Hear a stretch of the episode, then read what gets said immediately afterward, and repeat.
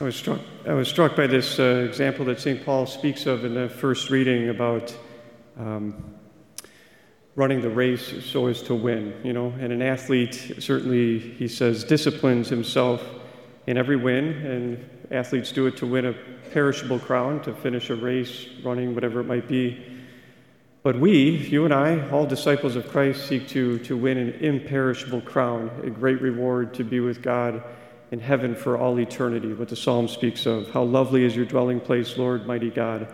So we all have this incredible goal or finish line that we're all striving for through the help of God's grace, and how important it is for each and every one of us to seek to be disciplined, to have discipline, just like a runner would in the race. The church speaks of three powers in our soul that we should be attentive to in the spiritual life, and it's the intellect, the will, and the passions. Those are the three powers of the soul.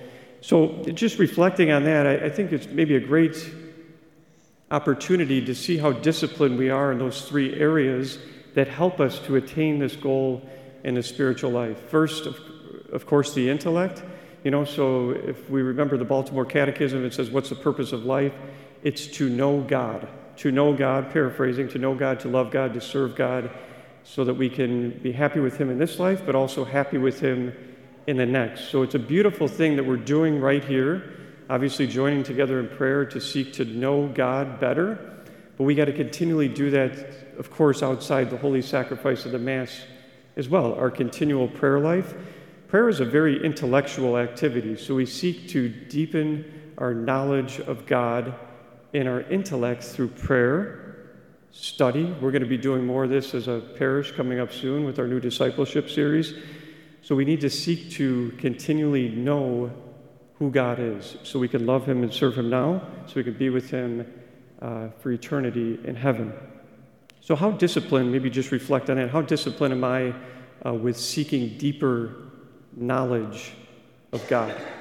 The second thing, obviously, uh, the will, which flows from first knowing God is the decisions we make, are they in accord with God? The will, the choices, the decisions that we make, the desires that we have, and what we pursue.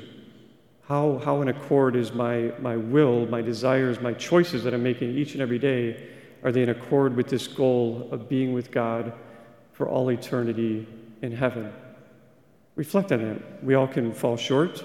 We seek the mercy of God, but daily we should be seeking to use our will, our desire, our choices in accord with the law of God and the church. And then lastly, the passions. You know, our, our culture teaches us to be hedonistic, just to, whenever you want something, pursue it, get it, eat it, drink it, uh, any type of pleasure out in the world. Pleasure in itself is not morally evil, it's neutral, but it's always important for us to see that we are using our passions um, in, in, an ordered and a self controlled way so we can glorify God uh, with, with our body. Um, so it's always a great reminder to reflect on how self controlled, how temperate, how moderate we are with these gifts that the Lord gives us, that God gives us in our, in our world today.